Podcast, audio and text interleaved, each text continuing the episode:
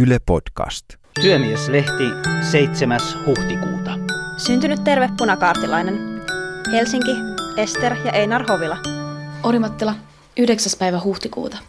Kolminkertainen eläköön huuto suojeluskuntalaisille. Lovisa on varmasti valkoisilla. Sen huomaa parhaiten siitä, kun junat tulevat Lovisasta päin, on niissä veturit aina takaperin. Punaiset eivät siis ole voineet päästä Lovisan asti vetureitaan kääntämään. Saksalaisethan ovat nousseet maihin etelärannikolla, ja Helsingissä on aivan varmasti nähty heidän lentokoneitaan. Kun Lovisasta tuli kolme junaa peräkkäin. Ensimmäinen oli täynnä punaisia sotilaita, toisessa oli myös sotilaita sekä kuusi kanuunaa. Kolmas oli punaisen ristijuna. Emme voineet ajatella muuta kuin, että ne olivat pakolaisia jostain Lovisasta päin. Huhtikuun 9. oli sangen kriittinen Helsingissä. Tapasin aamulla Siltasaaren ja Sirkuskarhun kulmassa Elannon silloisen toimitusjohtajan Väinö Tannerin, jonka kanssa keskustelin, kannattaisiko lähteä kaupungista vaiko jäädä.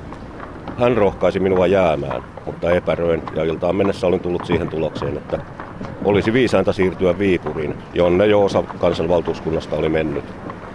Päivällä poikkesin vielä työväentalon vieressä olevaan työmieslehden toimitukseen. Mutta siellä ei ollut ketään muita kuin kirjailija Maiju Lassila, joka oli viimeisinä päivinä ilmestyneessä työmiehen numeroissa julkaissut tunnetut kirjoituksensa. Se oli toinen ja viimeinen kerta, kun tapasin tämän niin traagisen lopun saaneen miehen, joka kapinan viimeisinä päivinä heittäytyi koko voimallaan rohkaisemaan työväkeä. Illan suussa sain tietooni, että Helsingistä lähtisi yöllä ehkä viimeinen juna, vieden mukanaan osan evakuoitavaksi määrättyjä tovereita. Olin perillä Viipurissa huhtikuun 10.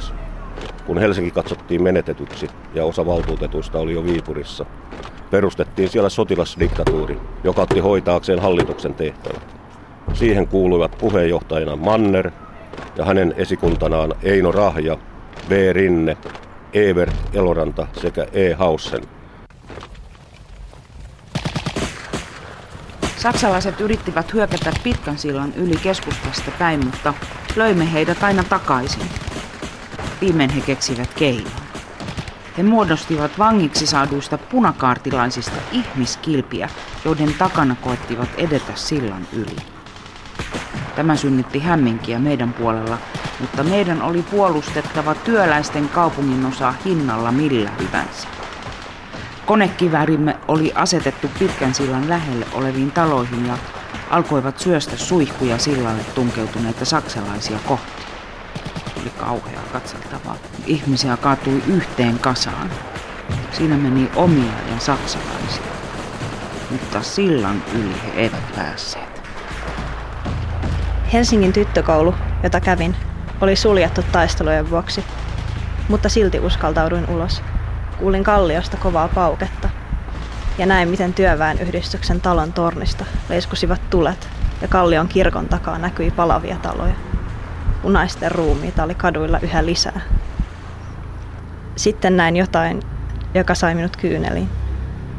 Ruumiiden joukossa oli edes perheenäiti, joka oli ammuttu kadulle. Maitokannu oli yhä hänen kädessään, ja hänet oli asetettu selälleen, sillä hän oli vauvaa odottava äiti.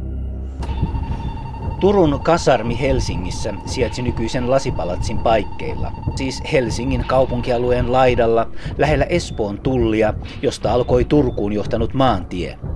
Se tuhoutui tulipalossa 12. huhtikuuta. Yksi saksalainen pääsi hiipimään portin ohitti ja meni vahtiin portaille, kun punaisten vartiomies tulee ja takos siihen kiväärin perällä ja löi sen miehen kuoliaksi. Sitten se potkasi sitä jalalla, että ruumis putosi rappuja alas. Sitten tämä saksalainen otti puuvilla paaleja ja yritti päästä ton portin ohitti ja myös pääsi. Ovi pantiin portaille puuvilla paalin päälle ja vähän ajan perästä toinen ja kolmaskin saksalainen toi kokonaisen paalin, niin siinä oli hyvää sytykettä. Se lykättiin sinne käytävään ja kun siinä oli puiset osat ja muutenkin puuta, niin se roihahti liekkeihin koko talo. Siellä oli sisällä 60 vanhusta ja kun se romahti, ne jäi kaikki sinne. Siellä oli myös punaisia ja kun ne yritti päästä ulos, niin nekin ammuttiin. Siellä oli töissä yksi nainen, jonka tunsi lapsuudesta lähtien ja se oli niin kuin sairaanhoitajana punaisille. Se hoitaja Aado Lehtimo pelastui. Se pääsi karkuun ja meni sitten sisään tuosta Simokatu neljän ovesta, kun se oli auki. Siinä oven nurkassa oli kuulemma hella ja joitain räsyjä ja se oli niin väsynyt, että meni siihen nukkumaan ja Kun suojeluskuntalaiset tuli aamulla tarkastamaan talon, niin ne näki sen siinä nukkuva ja ne antoi sen nukkua ja Aado pelastui sillä lailla. Turun kasarmihan oli punaisten vanhainkoti ja sidontapaikka, jossa oli haavoittuneita, turvaa etsiviä siviileitä, vanhuksia ja myös punakaartilaisia. Kasarmin tulipalossa kuoli kaiketi 60-69 vanhusta sekä yli 200 muuta henkilöä. Illalla huhtikuun 13. käskin joukkojeni juhlallisesti marssimaan kaupunkiin Saksan mahtia osoittaakseni. Ja seuraavana päivänä kello 12 oli joukkojeni saavuttava kauniitten rakennusten ympäröivälle ja korkean Nikolain kirkon kruunaamalle Senaatin torille. Juhlatilaisuus, johon suomalainen valkokaartekin liittyi, päättyi paraatimarssiin. Kämpin edustalla minua tervehtivät uudelleen ja uudelleen monet tuhannet kansalaiset. Minä kiitin heitä parvekkeelta keisarin ja Saksan nimissä.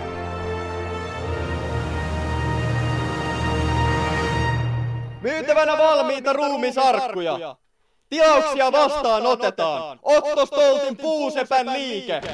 Kansanvaltuuskunnan johtaja ja punaisten ylipäällikkö Kullervo Manner. Koska muutamilta porvarikaartien uhkaamilta paikkakunnilta on lähtenyt ja edelleenkin lähtee pakolaisia suurin joukoin, määrätään täten, että sellaisten kaartiin kuulumattomien henkilöiden, joita ei kotipaikallaan uhkaa välitön vaara, tahi vaino, ei ole lähdettävä epävarmana matkan taakse pakolaisina harhailemaan, vaan pysyttävä rauhallisina kotiseuduillaan, sikäli kuin eivät sotatoimet tilapäistä siirtymistä lähiseudulle vaadi. Punaisten evakuointikäsky oli saapunut Turkuun jo 3. huhtikuuta, mutta punaisten päällikkö Lundberg ei ollut tästä kuitenkaan piitannut. Uhan ja patistelun edessä hän kuitenkin aloitti evakuoinnit 8. huhtikuuta, jolloin myös suunnitelma koko Lounais-Suomen vetäytymiseksi valmistui. Joukot perääntyivät Forssan ja Hämeenlinnan suuntaan.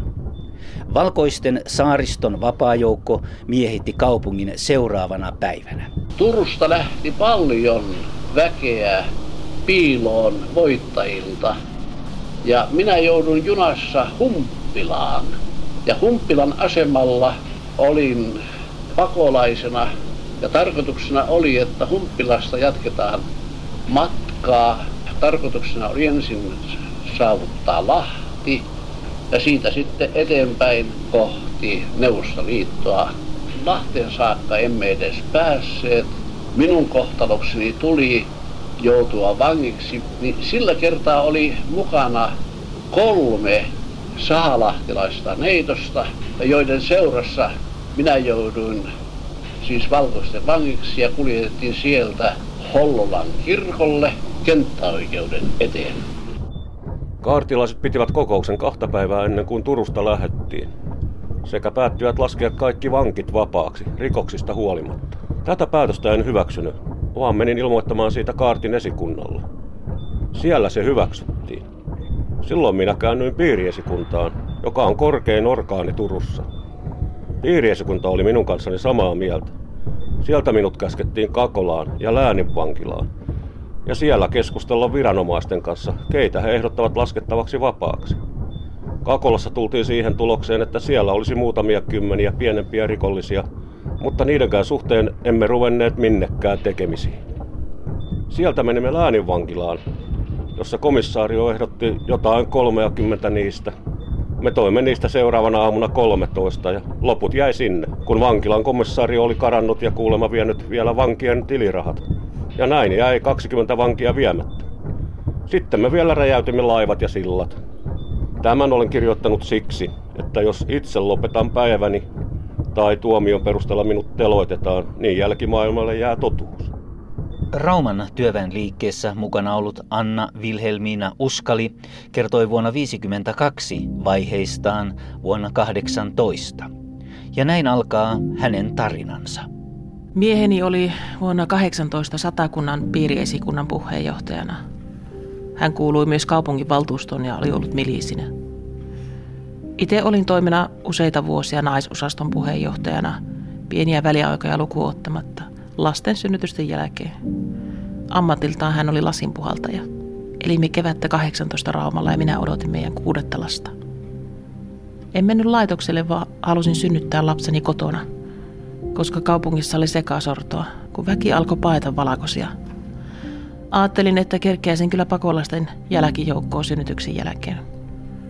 Mieheni tuli tapaamaan rintamalta minua. Poikani Uljas Matti Kalervo syntyi 9. huhtikuuta. Mieheni selitti minulle, että jos nyt lähdetään pakomatkalle muiden punaisiin kanssa, kuolen matkarassituksiin, ja jos jään kotiin, niin valkoiset tappaa. Hän ehotti, että ampusi minut ja lapset ensin ja sen jälkeen itsensä. En minä moiseen tietenkään suostunut, vaan sanon, että kyllä me selviämme.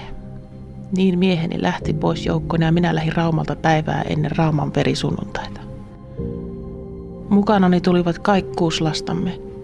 Usko oli vanhin, 12, Kylki 10, Orvuki 8, Ainikki 6 ja Veikko 4 ja Uljas viikon vanha.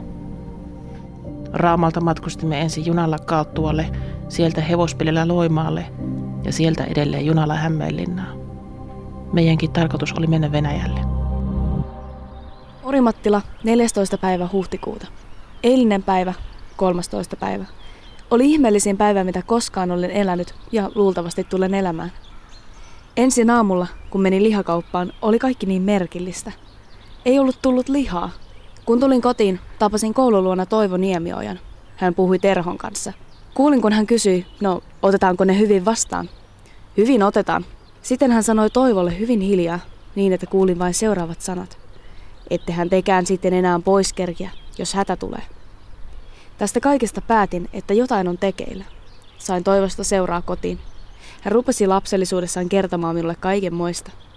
Hän sanoi, että tänään täällä varmaan tulee tappelu ja että saksalaiset ovat aamulla lähteneet Myrskylästä. Kello 12 näimme, että kansakoululle tuli suuri joukko punaisia. Niitä oli 150. Siellä he rupesivat keittämään ja syömään heti. Yhtäkkiä kuulimme muutamia laukauksia, mutta emme ehtineet saada sanaa suustamme ennen kuin rupesi paukkaamaan oikein kunnollisesti. Kaikki juoksimme pellon yli ja useiden kalosset jäivät sinne, sillä se pelto oli niin liejuista.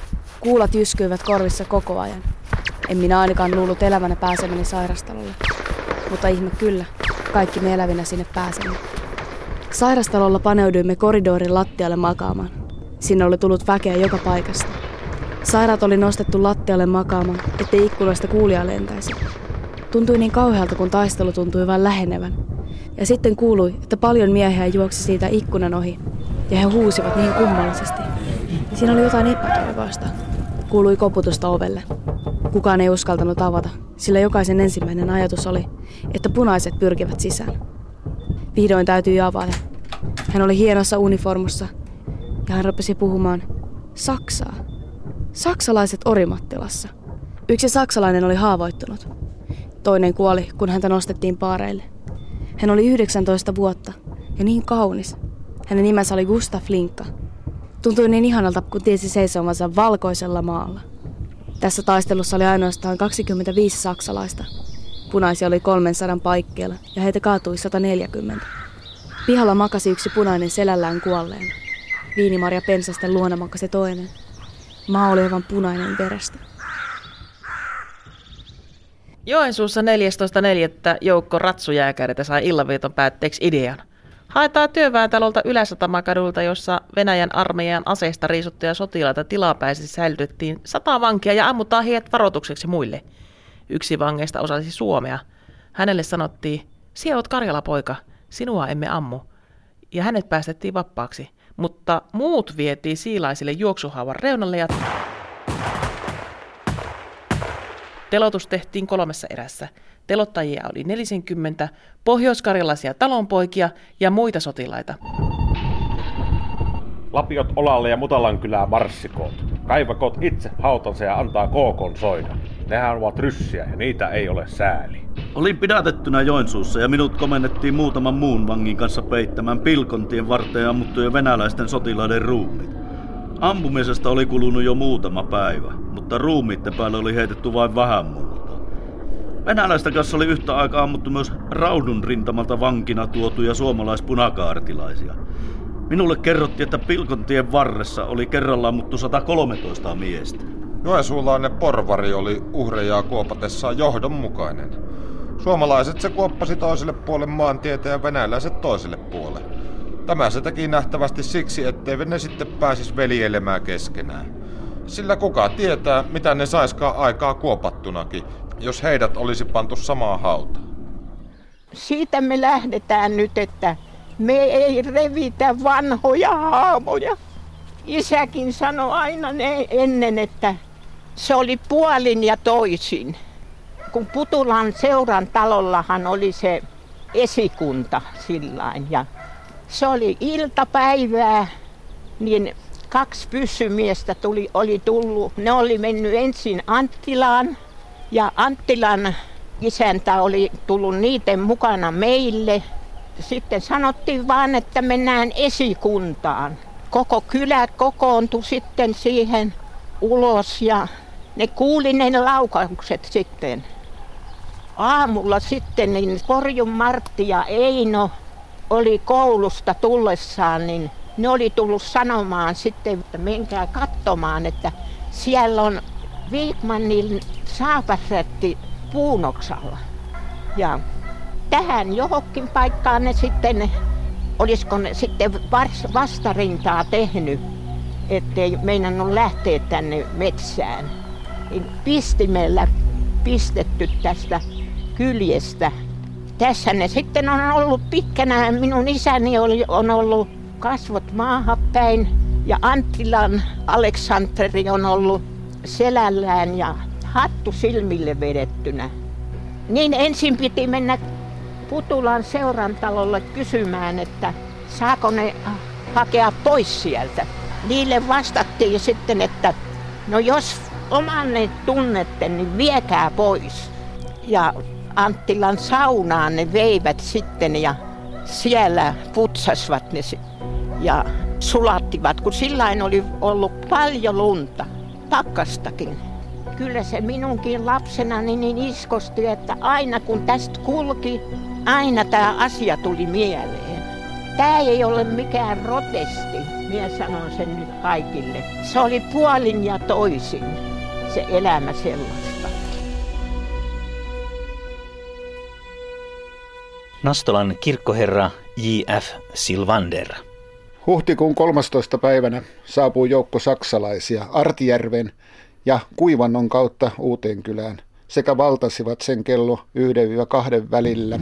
Punakaartilla oli panssarijunia kyllä, että äitini veli oli ollut sellainen nuori poika, niin kertoi, että hän oli veljensä kanssa radan varressa ja Uudeskylässä, niin idästä päin tuli panssarijuna ja ne pojat ihmetteli mikä se on, niin Eno vaina joko kertoi, niin sanoi veljensä, sanoi, että ei se ole kun Santa Juna, se on Kausalasta päin arvennut, kun se oli niin omituisen näköinen, niin sanoi Santa Juna, mutta sanoi, kun se tuli uuteen kylään, niin sanoi, se olikin panssarijuna sitten ja sanoko se, että se oli jotain ampunutkin, jotain laukauksia jo sitten sielläkin Uudeskylässä. Ja sanoi, silloin me pojat vipellettiin radan varresta kauaksi. Että, juu. Kuumimmaksi taistelu kiihtyi maanantaina 15. päivänä kestäen yhtä mittaa 22 tuntia. Punaisilla oli muun muassa kaksi panssarijunaa Nastolan pysäkin tienoilla ja ainakin kaksi isompaa tykkiä Villähteellä, niin sanotun Notkon mäessä. Penttilän kankaalla oli, oli punakartin tykit ja ne ampui sinne uuteen kylään päin saksalaisia siellä kävi siltä tapaa, niillä oli vähän huono se tulejohto. Olisiko siinä ollut ratsu lähetti, kulki sitten edes takaisin ja ja tuota, ensimmäiset laukaukset, punakarttilaiset, niin kun ne oli ampunut, niin ne oli mennytkin omaa ketjuun, että siinä tapahtui sellainen.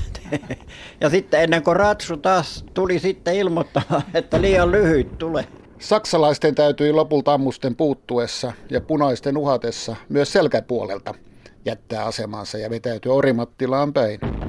Suurin osa Uudenkylän asukkaista pakeni silloin saksalaisten mukana, jolloin punaiset valtasivat koko kylän ja isännöivät kaikissa taloissa kuten kotonaan. Kun Lahti 19. päivänä joutui saksalaisten haltuun, alkoi suuri pakolaistuva Lahdesta Ahtialaan, Luhtanmaan, Kumian ja Kirkonkylän kautta Uuteenkylään. Pitkin iltapäivää myöhään yöhön ja vielä seuraavana päivänäkin tuli punakaartilaisia Muun muassa suuri torvisoittokunta sekä siviiliväkeä, miehiä, naisia ja lapsia hevosilla ja jalkain suuret joukot, kaikki suunnaten matkansa uuteen kylään ja sieltä sitten edelleen itäänpäin. Yhtenä aamuna kuulemma oli tullut tänne meillekin viisi venäläistä merisotilasta ja olivat kysyneet sitten tietä tuonne Kumialle ja Immilään sinne päin. Tietä, no kyllähän niitä on tietysti neuvottu. Punaisen kaartin määräys. Kaikki 16-55 ikävuosien välillä olevat miehet mobilisoidaan heti punaisen kaartin palvelukseen. Ilmoittaudutaan Lahden rykmentin kansliassa kaupungin talolla. Maaseudulla tapahtuu ilmoittautuminen lähimmässä punaisen kaartin paikallisesikunnassa. Määräys astuu voimaan heti. Lahdessa 15. päivänä huhtikuuta 1918 Suomen punaisen kaartin Lahden rykmenttipiirin piiriesikunta. Olin opettaja sekä kävelyretkellä kahden oppilaani kanssa mäellä, kun vesivehmaan kankaalle sijoitettu punaisten tykki alkoi ampua. Anianpellon taistelu yllätti kaikki asukkaat kesken arkiaskareiden. Kaikki ihmiset lähtivät juoksemaan kirkonkylään päin. Aina kun tykin kuula tuli, painauduimme maahan. Eilen ja tänään oli kova taistelu täällä.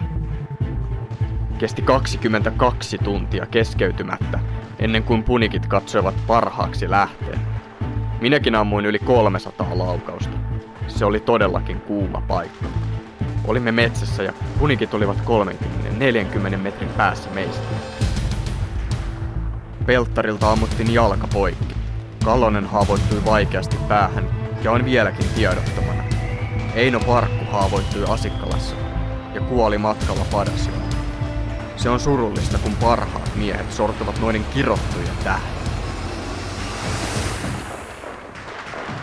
Taistelu ja ammunnan kiivaus olivat käsittämättömiä Anianpellossa, Kurhilassa ja Kirkonkylän taistelupaikoilla.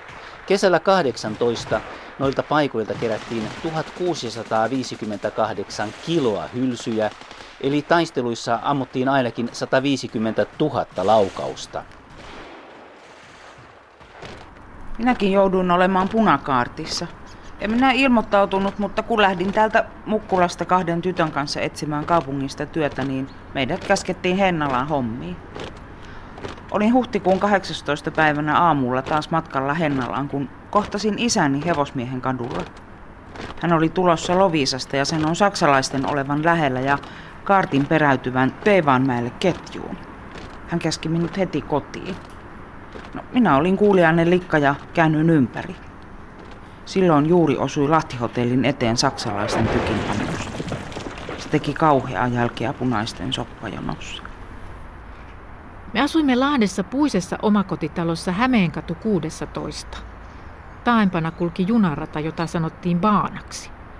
Siinä missä Baana ylitti Hämeenkadun oli kyltti Varokaa junaa, Varnas för tåg. Siitä opimme ensimmäiset ruotsin sanamme. Tämän kyltin vieressä seisoi punakaartilainen vartiossa. Sitten tuli huhtikuun 19, joka oli minun syntymäpäiväni. Meillä oli tapana kattaa syntymäpäiväsankarille pieni syntymäpäiväpöytä pikku lahjoineen ja olin juuri istahtanut sen ääreen juomaan aamuteetä, kun tykilaukaus kajahti. Juoksimme kyyryssä ulkokautta kivijalkaan tehtyyn sirpalissuojaan. Illalla sota alkoi toden teolla. Kamariin oli pedattu siskonpedit kaikille talon asukkaille. Oli akkainpuoli ja ukkoinpuoli. Mutta kukaan ei siinä metelissä ja peloissaan uskaltanut nukkua. Tykit ampuivat harvakseen, konepistoolit papattivat yhtäjaksoisesti. Seassa oli vihellystä ja rytinää. Lopulta kaikki hiljeni. Sitten alkoi ulkoa kuulua tulipallon rätinä. Kun menimme ulos katsomaan, onko se meidän talomme, huomasimme, että Salpaussella mäellä roihusi kaupungin sairaala. Aamu varhaisella 20. päivä talousapulaisemme lähti ulos ja seurasin häntä. Aleksanterin kadulla makasi seitsemän nuorta miestä, joiden posket olivat vielä punaiset. Kaikkialla oli kuoleman hiljaisuus. Apulaisemme kulki miesten keskellä ja itki.